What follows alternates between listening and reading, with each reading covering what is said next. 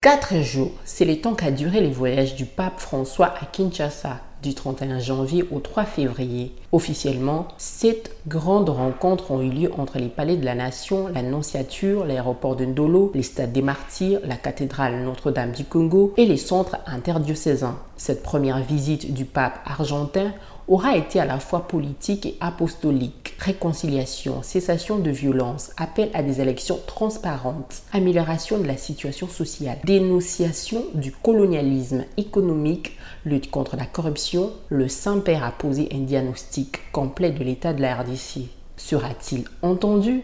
Bonjour, je suis Ange Makadingoy, chercheuse à Ebouteli, Institut congolais de recherche sur la politique, la gouvernance et la violence. Vous écoutez le quatrième numéro de la saison 3 des Ponajek, notre capsule audio qui donne notre point de vue sur une question d'actualité en RDC. Nous sommes les vendredis 3 février 2023 ne voit pas les papes qui le veulent. C'est un événement important, voire historique en RDC. Le pape François, 86 ans, et le deuxième souverain pontife, a visité les plus grands pays de l'Afrique subsaharienne après Jean-Paul II en 1980 et 1985 sous Mobutu.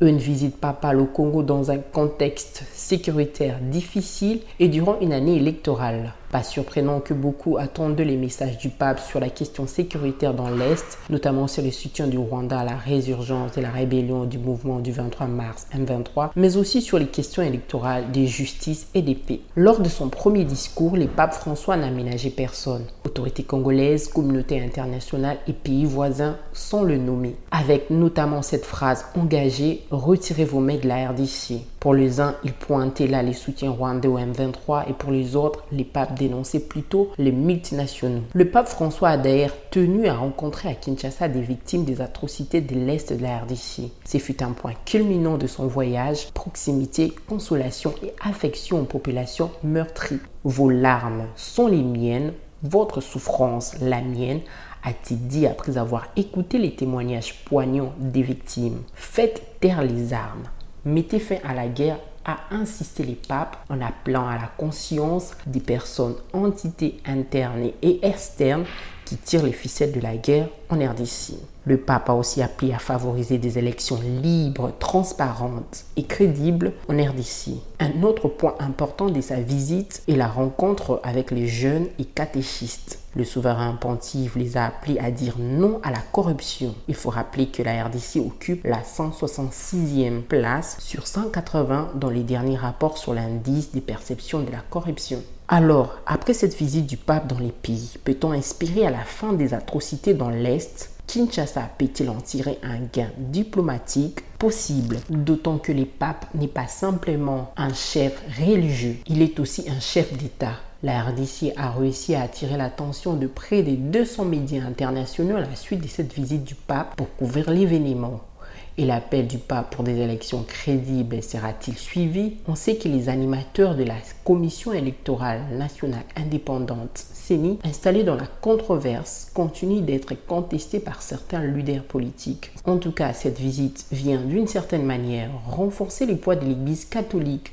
dans le jeu politique en RDC. L'Église catholique Ragaillardi pourrait profiter de cette nouvelle élan pour multiplier la pression en vue d'obtenir des garanties pour des élections crédibles et inclusives. Le pape n'a pas seulement délivré un message sans détour avec une synthèse des mots qui rongent les pays. Il a aussi préconisé ces solutions, un gouvernement de proximité, un pouvoir qui devient service, un processus de paix étendu davantage aux femmes, jeunes et groupes marginalisés, la recherche du bien commun, la lutte contre l'impunité et le renforcement de la présence de l'État partout. Mais est-ce que l'on peut espérer ces changements?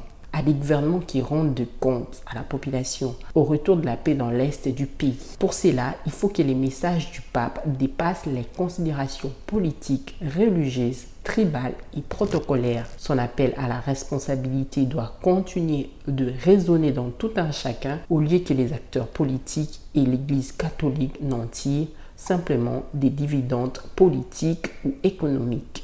Pour recevoir Ponajek chaque vendredi sur votre téléphone, rejoignez notre fil WhatsApp en envoyant JEC ou Ebouteli au plus 243 894 110 542. À bientôt.